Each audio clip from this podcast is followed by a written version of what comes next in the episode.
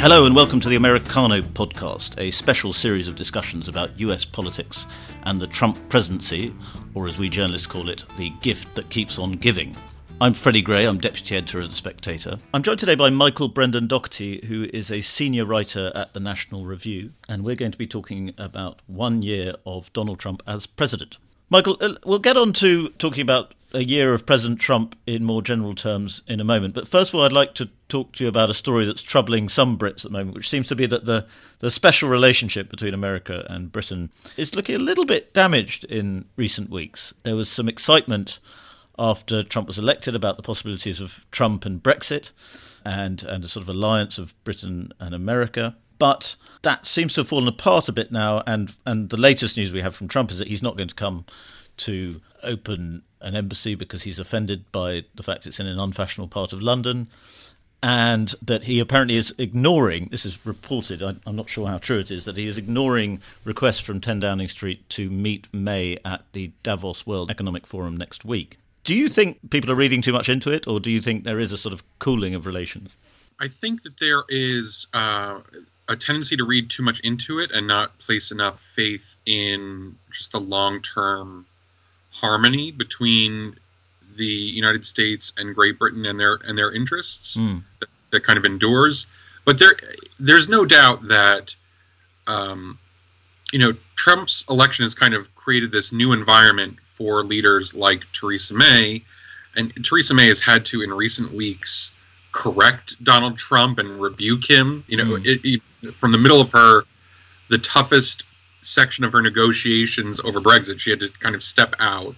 You're talking about and, the Britain First retweets where Theresa May was. Yeah, and and it's something other you know leaders have had to do recently with with Trump's kind of vulgar remarks about uh, Haiti and some African nations. Yeah, that's part of it. But but Britain is also unique in that there really is this culture of left wing disapproval of looking presidents of the United States. Uh, you know, toward the end of his term, George Bush would have been met with massive protests if he'd come to London. Yes. Um, and uh, you know, so that is something that American presidents have to contend with in Great Britain that they don't have to do with France. I mean, somehow the, the French political culture allows Donald Trump to come over and celebrate a French holiday with Emmanuel Macron, and it's fine. Yes. So that is, you know, for as long as Trump is president, I do think he will want to manage these events and manage the optics of these events. He he much prefers going to Riyadh and receiving an insane welcome, you know, perfectly stage managed. Yes, there. So I, I I think it's just something to look out for um, in the future. I do think uh, Theresa May would have the latitude, or or a future prime minister will have the latitude to conduct trade negotiations with the United States as normal, but the kind of appearing together in in London or that that may as long as Trump's president. Yeah.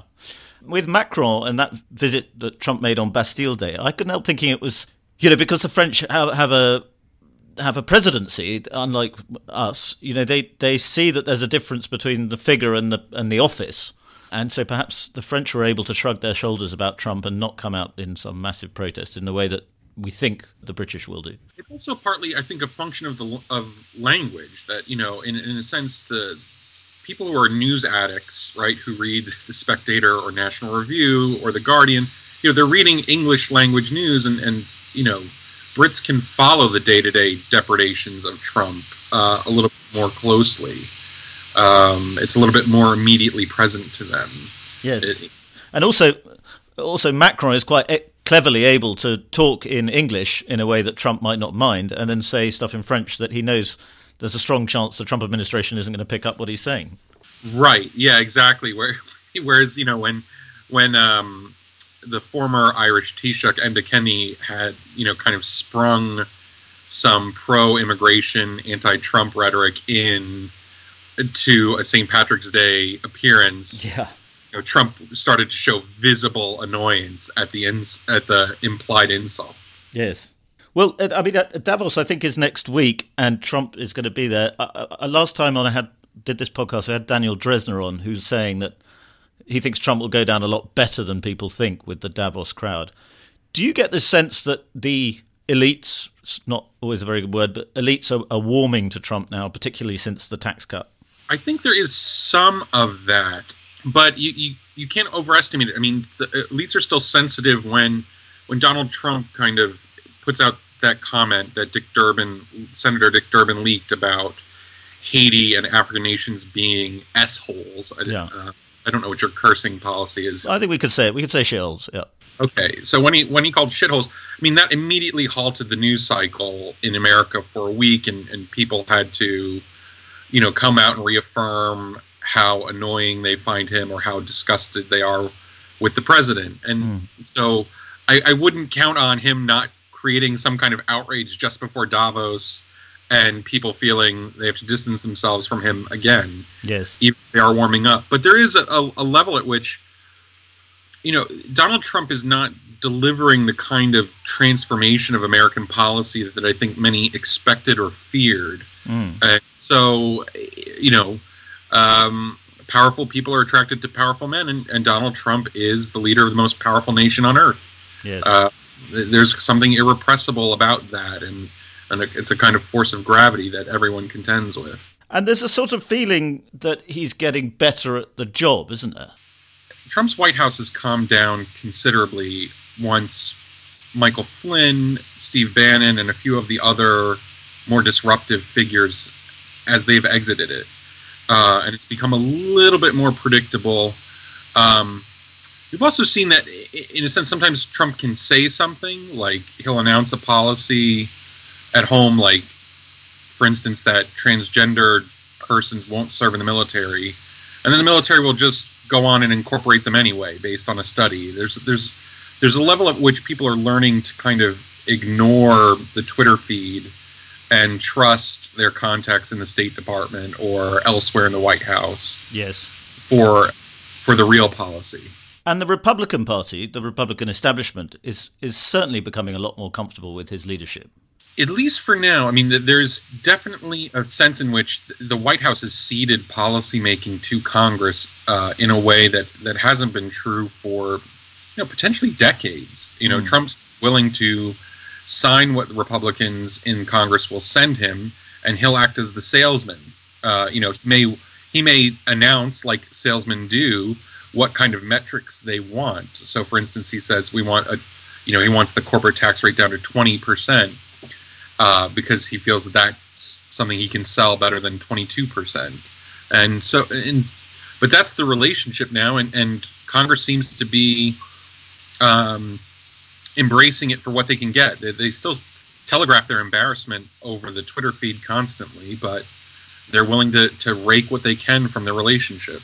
And in a in an odd sort of way, that's how it's meant to work, isn't it? That's how America's meant to work it is it is how America you know Congress is supposed to be where the legislation originates and mm. and in some cases you know the president has even kind of returned authority back to Congress that previous presidents have taken for themselves that is good although in the long term you know the American Congress prefers a model where the president has responsibility for policy failures and Congress just gets to, uh, you know, congressmen just get reelected routinely because they have no real responsibility. So, so we'll see how long that the cozy relationship lasts. There's also the the question of, you know, what else can this Republican Congress and Trump do together that that that they're in sync on? Trump was for tax cuts, but on infrastructure spending, on you know alterations to America's trading position in the world, mm. there's going to be real conflict. So uh, they may be comfortable now, but I don't know if the relationship will last this long. And in fact, you know, the before the tax cut, we saw quite a lot of fallout over Obamacare repeal, and you're probably going to see it over immigration. Do you think this year?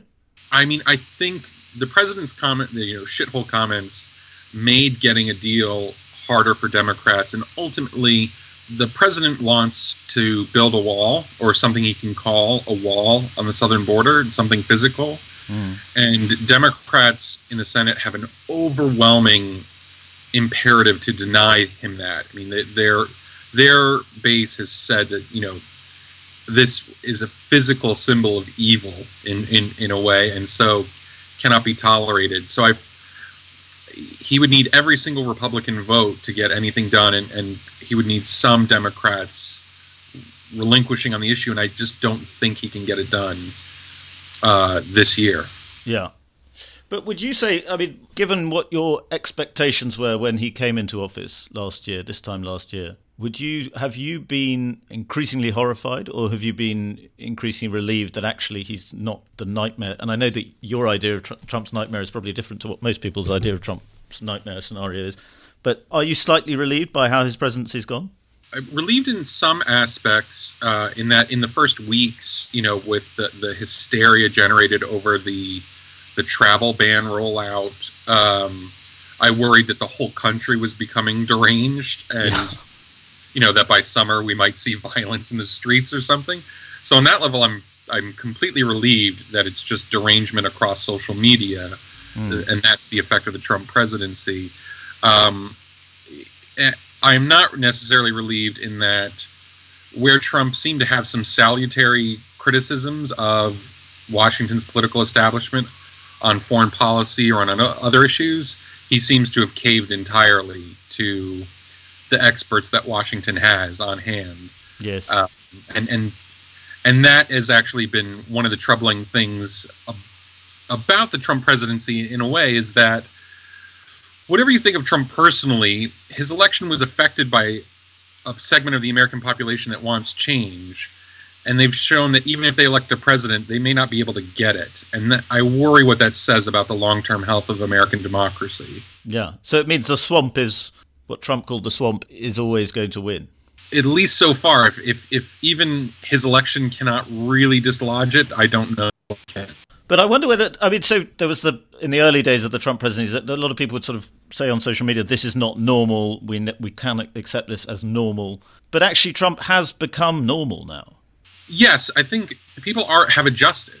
I mean, uh, and and Trump has adjusted in some ways too. The and and Trump has not shown the kind of stamina or imagination to really change how Washington works. I mean, people note note how much time he spends golfing. Mm. Uh, if you're a kind of more libertarian oriented person who doesn't like activist presidencies, Trump is Trump is your man. He's been a, a great president on that regard of not not meddling more than just on social media. Uh, and in fact, you know, his presidency is almost conducted as a media war more than as a an actual presidency uh, uh, where he's the head of the executive branch of government. Yes. Um, and people have adjusted to that. And like I said, he hasn't changed so much policy. You know, even on immigration, where people, you know, will say that he's conducting a kind of white supremacist policy. I mean, when you when you boil down to it, it's he has made, you know, he's lifted the um, instructions the Obama administration had given on the priority of deportations. Right, the, the law hasn't actually changed. It's just he is he is allowed immigration enforcement or encouraged them to uh, arrest more people who were eligible for being arrested and deported. Um, the, the law hasn't specifically changed. Just there's a slightly more vigorous enforcement of of the existing law. So in a way, it is normal, and, and that is something you would have expected any Republican president to do.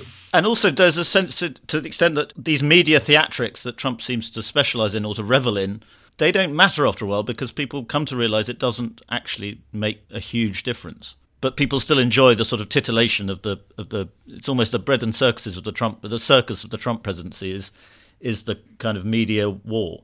Yes, people enjoy participating in it. it, it yeah. Social media allows people to feel like they are part of this incredible resistance to Trump. Yeah. Um, so yeah, it's it's kind of good for everyone, and and it will continue going on because Trump is a kind of narcissist, and he believes he should be loved by Breitbart.com and the New York Times. Yeah. And will continue to to try to goad and provoke uh, in any way possible to get their attention and hopefully win their affection. It, it, it's an impossible goal. So all that you can guarantee is that there will be energy directed to that end.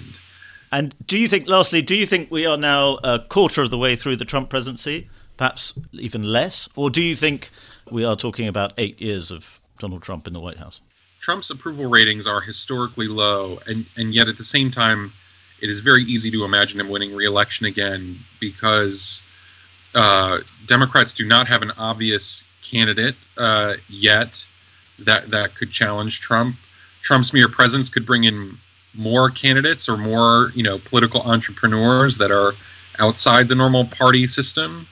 And there's also you know I don't think anyone in Britain and America should underestimate the capacity for the main party to self sabotage. Yes. At this point, and and and Democrats can self sabotage as well. You can imagine them looking at a President Trump who seems weakened, who got wiped out in the midterm elections this later this year. That's a very real possibility, and them overreaching themselves, you know, or, or for just median voters to look at online hectoring media um, and and say that that's the Democratic side and, and Trump is our only check against this, you know. Yes, or, or, or, thinking that they have to invest their hope in somebody like Oprah as a sort of celebrity and thinking that the country must love Oprah when probably the country doesn't love Oprah that much, I'd imagine. As soon as she becomes a candidate, a specific uh, portion of the country will begin hating her. Yeah. Immediately. But, you know, I think one of the dangers for the Democrats is the way that kind of Democrats, even though they themselves don't promote some of the hysterics you find mm. in left wing hectoring media, they are associated with it. it. It is like, you know, the millennial who's telling you how everything you like is problematic. Mm. That person functions in the culture the way that um, televangelist preachers did in the 1980s and how they kind of hurt Republicans by making them look like moralizing busy. Yeah. That's a very good comparison. Yeah. And and so that's I, I think a problem for Democrats is that people will be looking to defeat Trump and saying crazy stuff like let's not assign gender to, to children until they're 14 years old, you know, and people say, you know what, I, will vote for Trump rather power these people, you know. So anyway, don't underestimate the Democrats' capacity for self sabotage. Uh, well, we won't. And thank you very much, Michael, for joining us. And please join us again soon. Thank you. Thank you very much for listening. Just a reminder that you can subscribe to this podcast on iTunes. And you can also subscribe to the magazine through our special podcast offer, which is on www.spectators.co.uk forward slash pod offer. And we'll even throw in a Spectator Moleskine notebook for people who take up that offer.